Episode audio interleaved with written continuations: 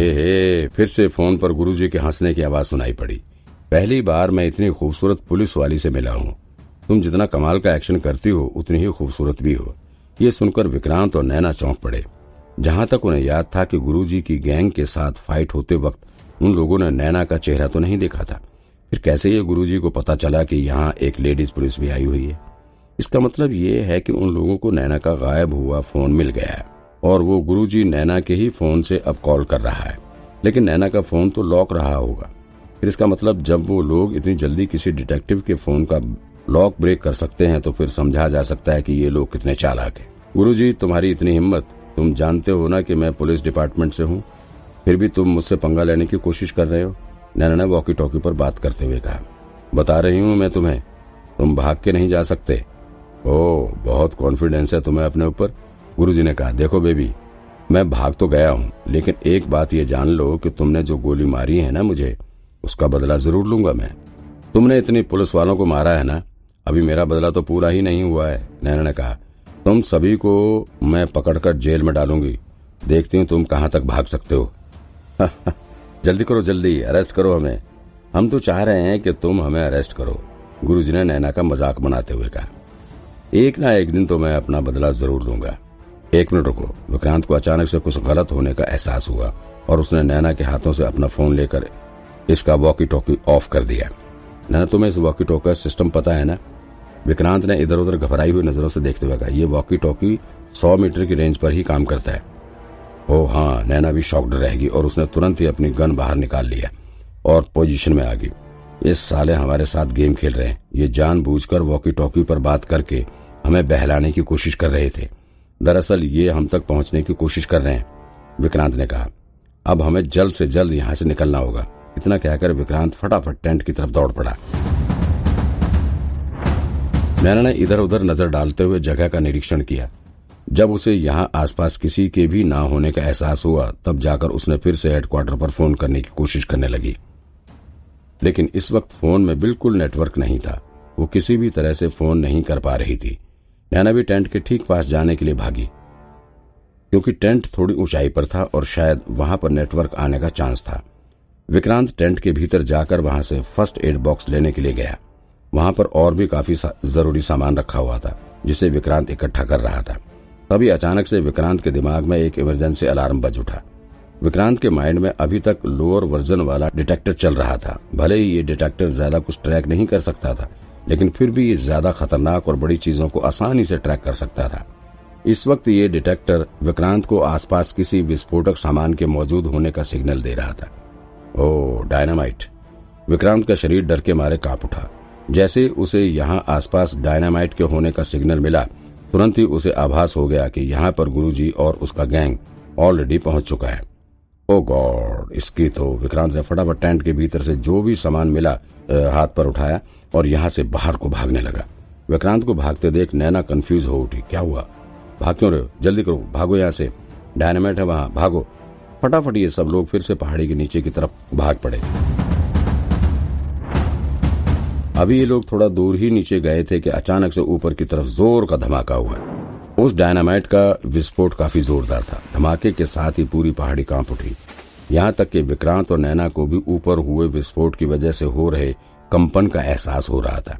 ये वाकई में बहुत ही भयानक विस्फोट था। धमाके की वजह से ऊपर पहाड़ी से कई सारे पत्थर टूट पड़े थे और ये सब छिटक कर नीचे ढाल की तरफ लुढ़कने लगे। भागो जल्दी, विक्रांत ने नैना का हाथ पकड़ते हुए कहा, और फिर ये चारों लोग फुल स्पीड में नीचे की तरफ भागने लगे। अब तक ऊपर से पत्थरों के छोटे छोटे टुकड़े लुढ़कते हुए नीचे आने शुरू हो गए थे। रुकना मत, जोर से भागो, विक्रांत ने गला फाड़कर चिल्लाते हुए कहा। लेकिन ऊपर से टूटकर आ रहे पत्थरों के गिरने की आवाज इतनी जोर की आ रही थी कि विक्रांत खुद अपनी आवाज भी नहीं सुन पा रहा था। वो बस आंख मूंद कर नीचे की तरफ भाग रहा था। पत्थर टूटकर नीचे गिरने से यहाँ की स्थिति काफी भयावह हो चुकी थी। ये लोग अपने हाथ से अपने सिर को ढककर पूरी ताकत से नीचे की तरफ दौड़ रहे थे और इनके पीछे पत्थरों का ढेर इस तरह से लुढ़क रहा था मानो आज ये इनकी जान लेकर ही मानेगा। विक्रांत नीचे की तरफ पूरे दम से भाग रहा था। तभी उसने देखा कि दोनों ओल्ड एक्सपर्ट के पीछे एक बहुत भारी भरकम सा पत्थर लुढ़कता हुआ आ रहा है, लेकिन ये दोनों उतनी तेजी से नीचे की तरफ नहीं भाग रहे थे कि ये उन पत्थरों के अटैक से बच सकें। उनके पीछे आ रहा पत्थर इतना विशाल था कि अगर ये उसके चपेट में आ गए तब फिर एक पल में ही इनकी जान चली जाती। लेकिन विक्रांत ने जैसे ही उनके पीछे लुढ़कता हुआ पत्थर देखा, तेजी से उसने उन दोनों बुढ़ों का हाथ पकड़कर खुद की तरफ खींच लिया और फिर विक्रांत उन दोनों का हाथ पकड़कर भागने लगा। क्योंकि यहाँ पेड़ भी काफी सारे थे, इस वजह से कई सारे पत्थर के टुकड़े तो इन पेड़ों से टकराकर खुद ही खत्म हो जा रहे थे। हालांकि टूटने के बाद इनके छोटे छोटे टुकड़े जाकर जरूर इन लोगों के शरीर से भिड़ रहे थे, लेकिन उससे ज्यादा चोट नहीं लग रही थी। बड़ी समस्या तो ये बड़े वाले पत्थर थे, जिनकी चपेट में आने से निश्चित रूप से इन लोगों की जान जा सकती थी। अभी ये लोग नीचे की तरफ भाग ही रहे थे कि नैना के पीछे भी एक बड़ा सा पत्थर लुढ़कता हुआ आ रहा था। विक्रांत ने नैना को बचाने के लिए उसे दूसरी तरफ धक्का दिया और फिर दोनों ही जमीन पर गिर पड़े। गिरने के बाद तो इनकी स्पीड और बढ़ गई। यहाँ ढलान की वजह से ये लोग लुढ़कते हुए नीचे की तरफ जाने लगे। कुछ ही सेकंड में इनके लुढ़कने की स्पीड इतनी तेज हो गई कि इनका अपनी बॉडी पर भी कंट्रोल नहीं रहा। ये दोनों बस किसी तरह से अपने सिर को हाथों से ढककर नीचे की तरफ लुढ़कते जा रहे थे और खुद को सामने पड़ रहे पत्थरों और पेड़ों से बचाने की कोशिश कर रहे थे। यहाँ की स्थिति धीरे धीरे काफी खतरनाक होती जा रही थी। ऊपर से पत्थर गिरने की वजह से ये कई सारे पेड़ों और उनकी टहनियों को तोड़ता हुआ नीचे ले जा रहा था। ऊपर से पत्थर के टूटे हुए टुकड़े तो यहाँ की हालत और ज्यादा खराब कर रहे थे। अभी विक्रांत और नैना एक दूसरे का हाथ पकड़े नीचे की तरफ लुढ़कते जा रहे थे, तभी अचानक से विक्रांत की नजर सामने पड़े बड़े से पेड़ पर पड़ी। वो पेड़ पहले से कहीं गिरा हुआ था और ठीक इन लोगों के सामने था। विक्रांत ने एक हाथ से नैना का सिर पकड़कर नीचे किया और फिर खुद का भी सिर नीचे कर लिया। ये दोनों उस गिरे हुए पेड़ के नीचे से निकलकर पार हो गए।